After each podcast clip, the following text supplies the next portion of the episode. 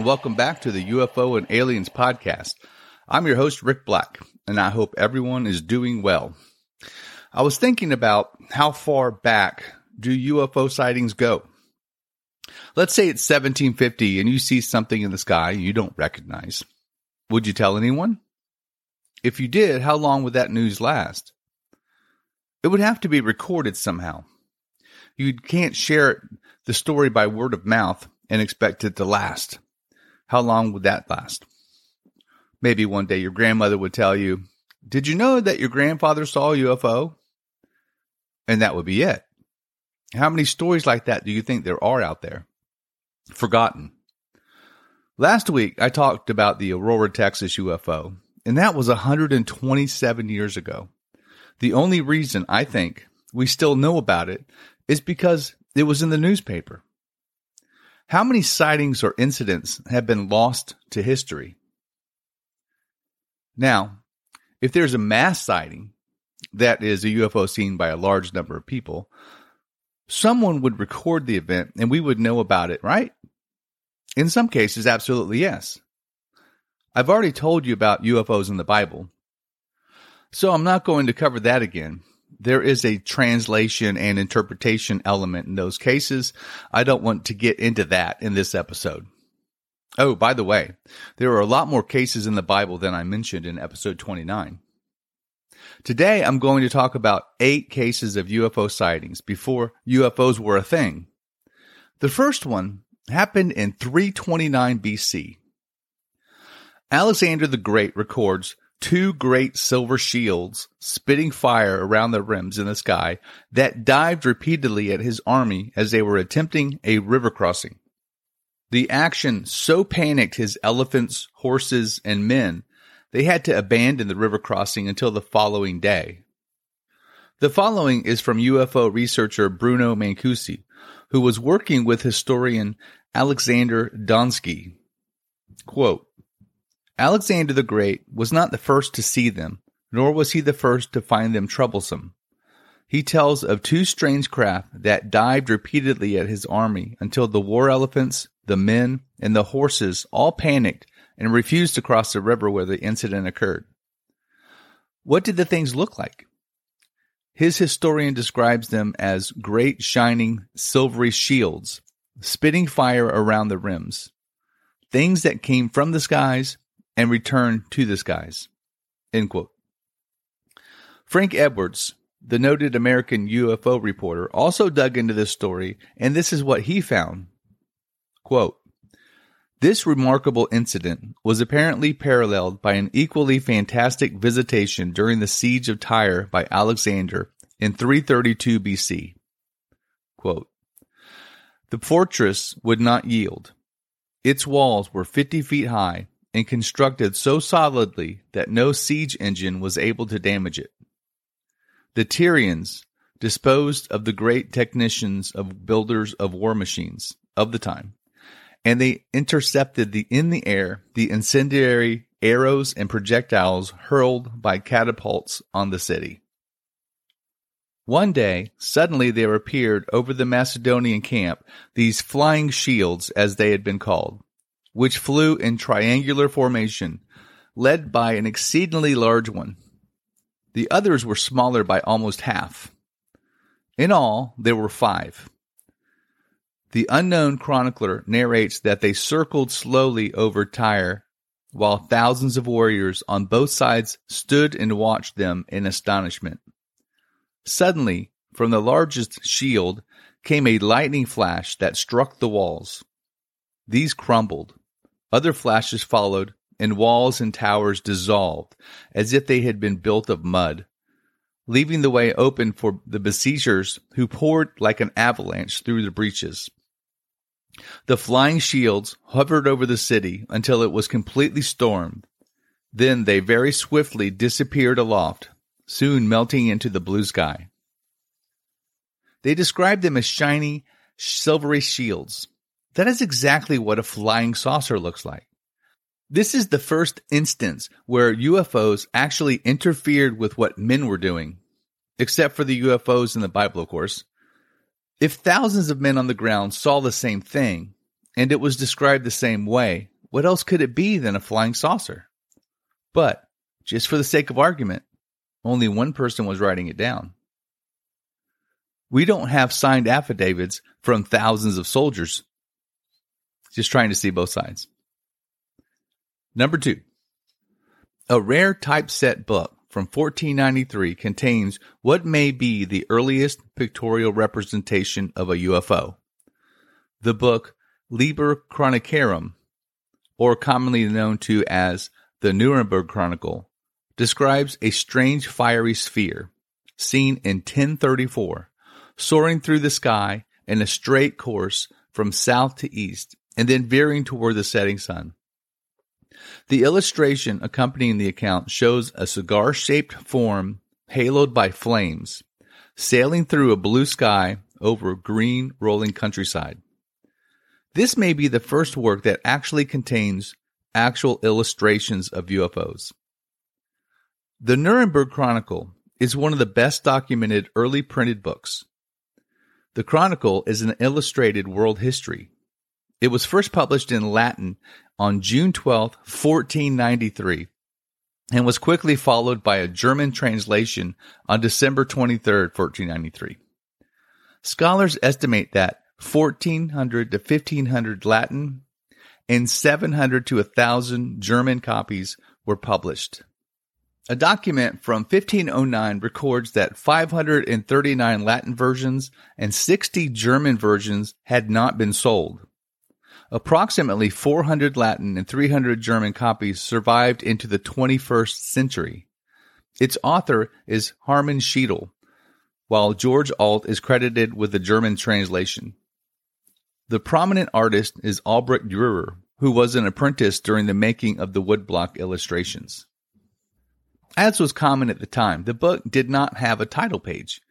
Latin scholars referred to it as Liber Chronicarum, Book of Chronicles, as the phrase appears in the index introduction of the Latin edition.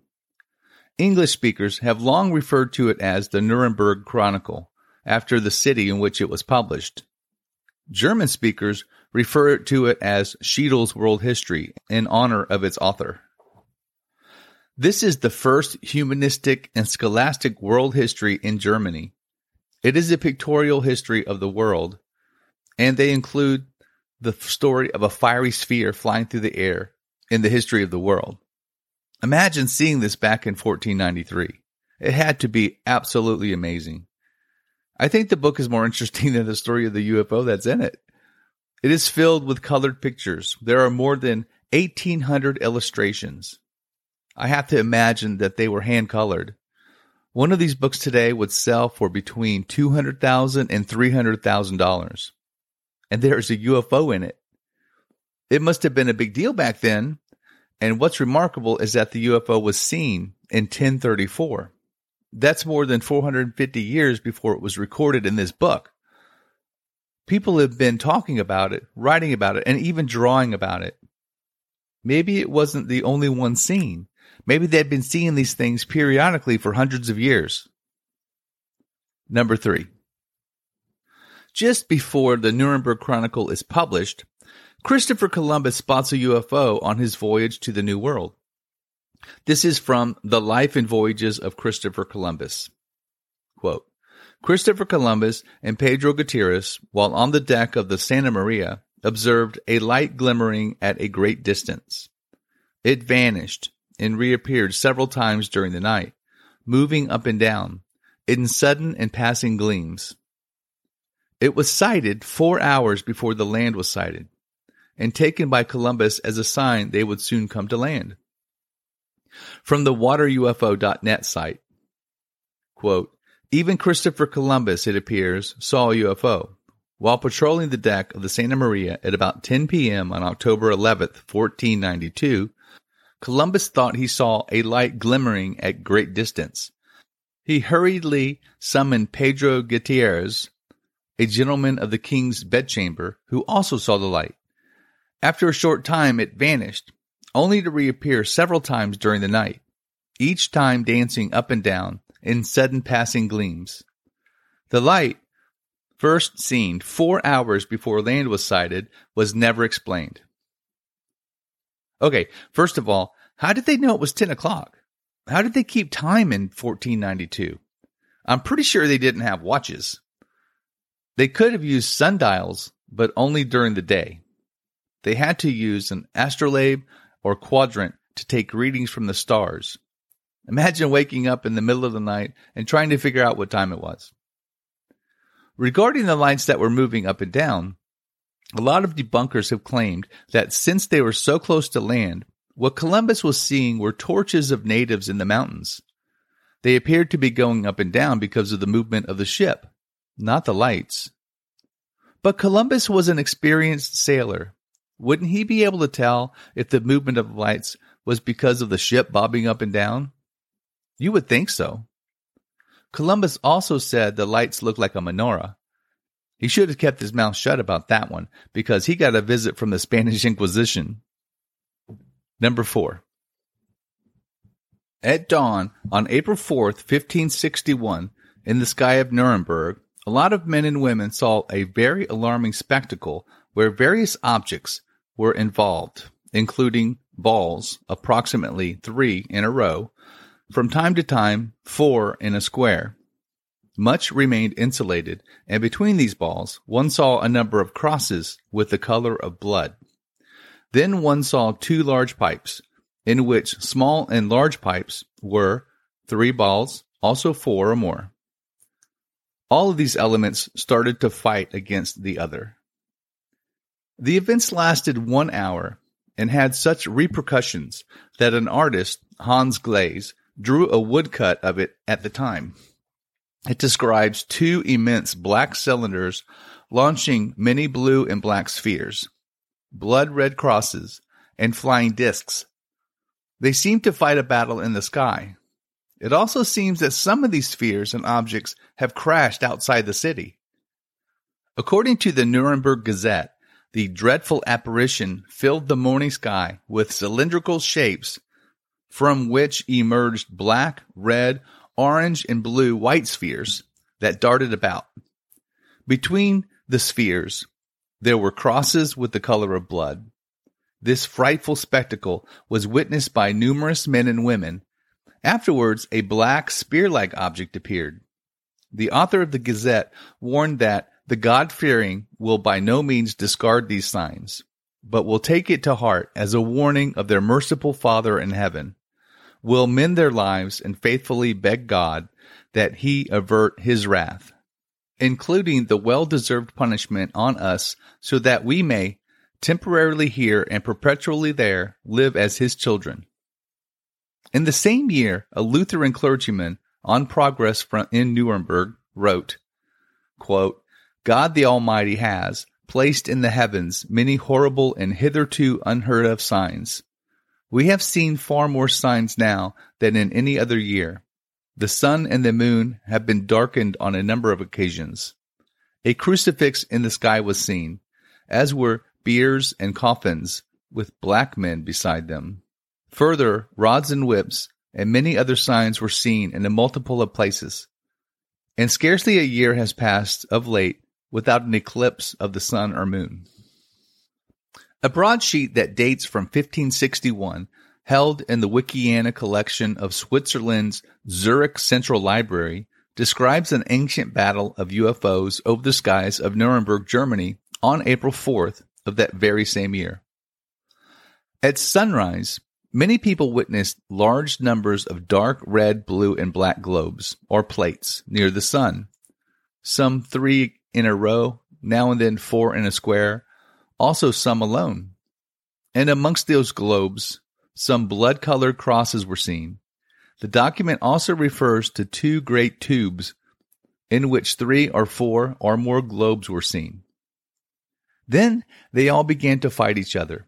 This went on for about an hour until they all fell from the sun and the sky to the earth, producing a lot of steam.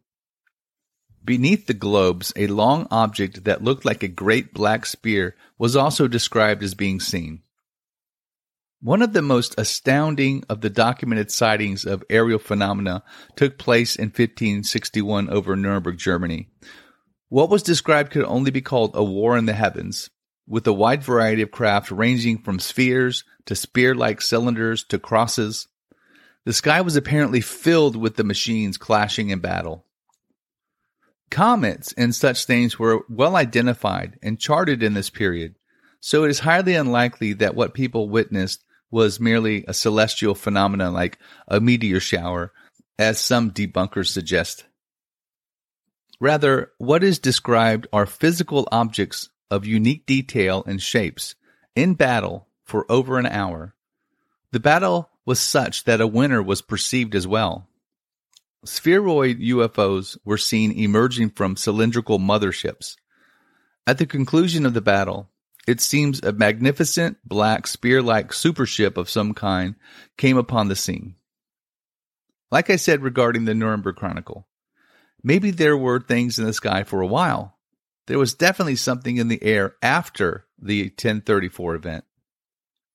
Five years after the 1561 event in Nuremberg, there is another woodcut showing UFOs in the sky, only this time in Switzerland. Number 5.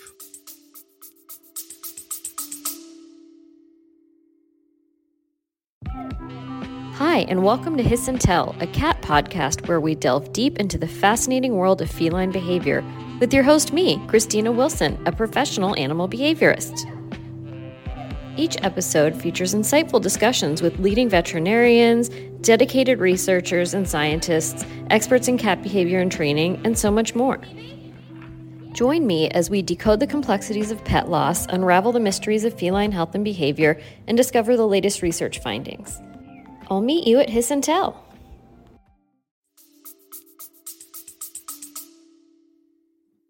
A 16th century woodcutting depicts a scene in which dark spheres were witnessed hovering over the town of Basel, Switzerland in 1566.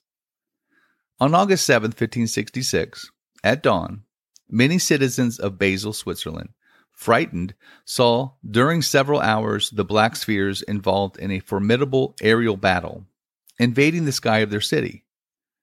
At the time when the sun rose, one saw many large black balls which moved at high speed in the air towards the sun, then made half turns, banging one against the others as if they were fighting a battle out a combat. A great number of them became red and igneous. Thereafter, they were consumed and died out, wrote Samuel Cocceius, the student in Crowned Writings and Liberal Arts, who consigned the strange events to the city's gazette. The woodcut looks a lot like the woodcut from the battle over Nuremberg woodcut. It has a sun in the sky with a bunch of orbs filling the rest of the sky. Was there a battle in Switzerland just five years after the one in Nuremberg? I saw somewhere that in Nuremberg, people were having picnics and watching the battle take place. Number six.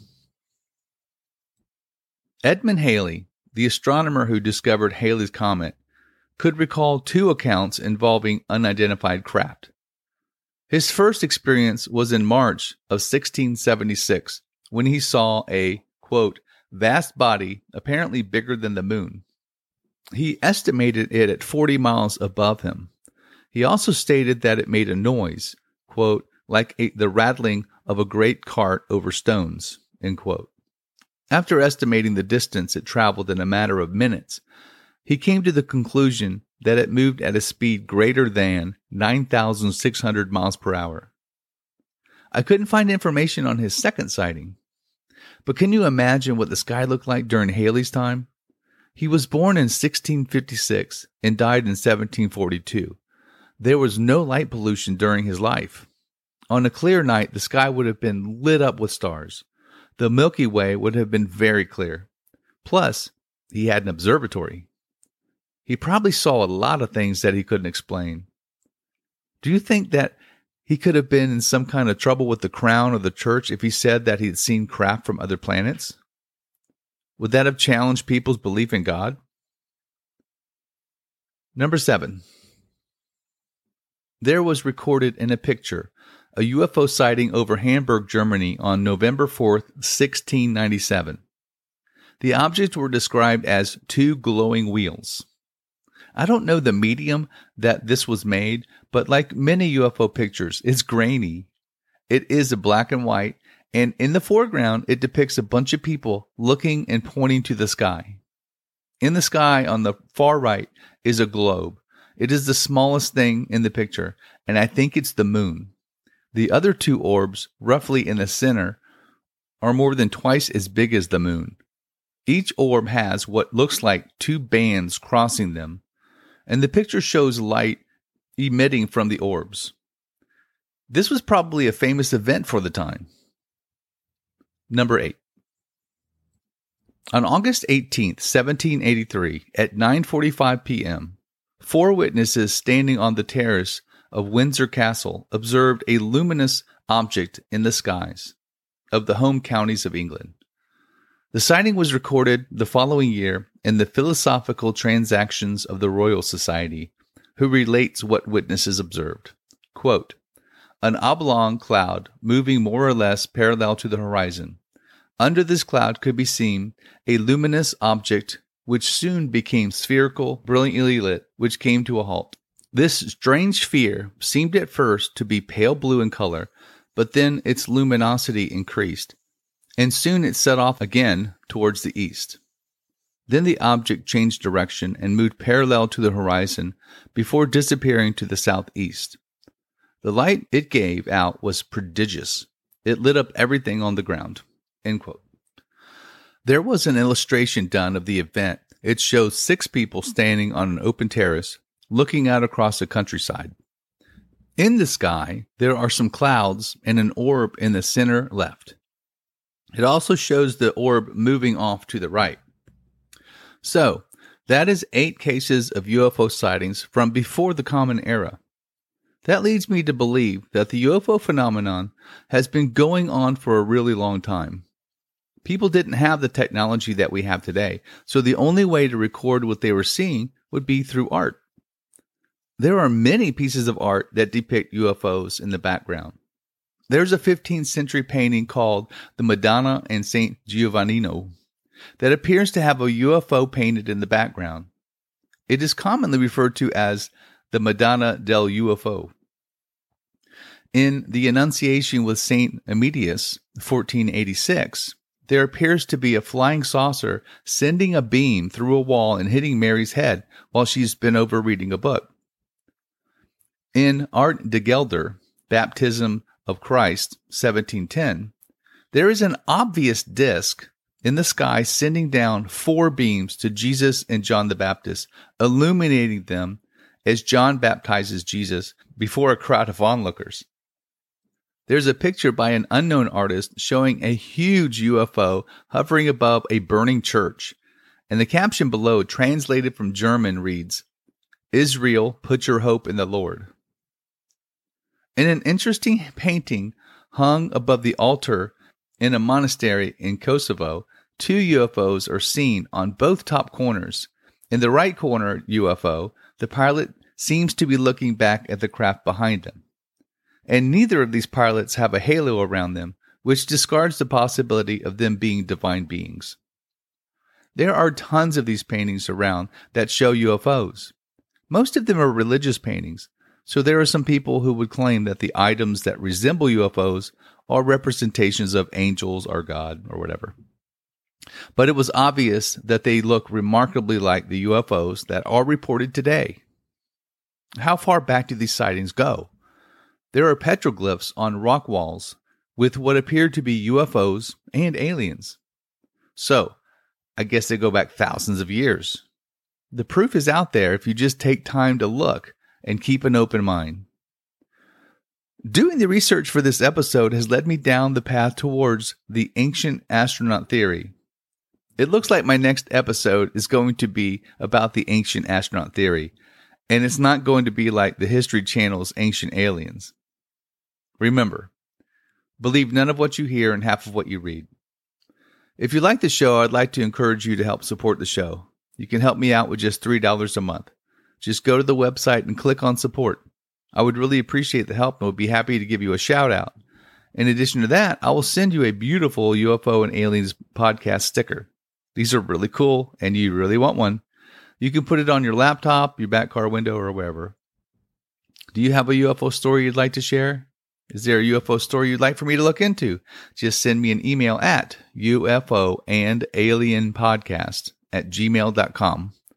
I'm Rick Black, and I'll talk to you next time.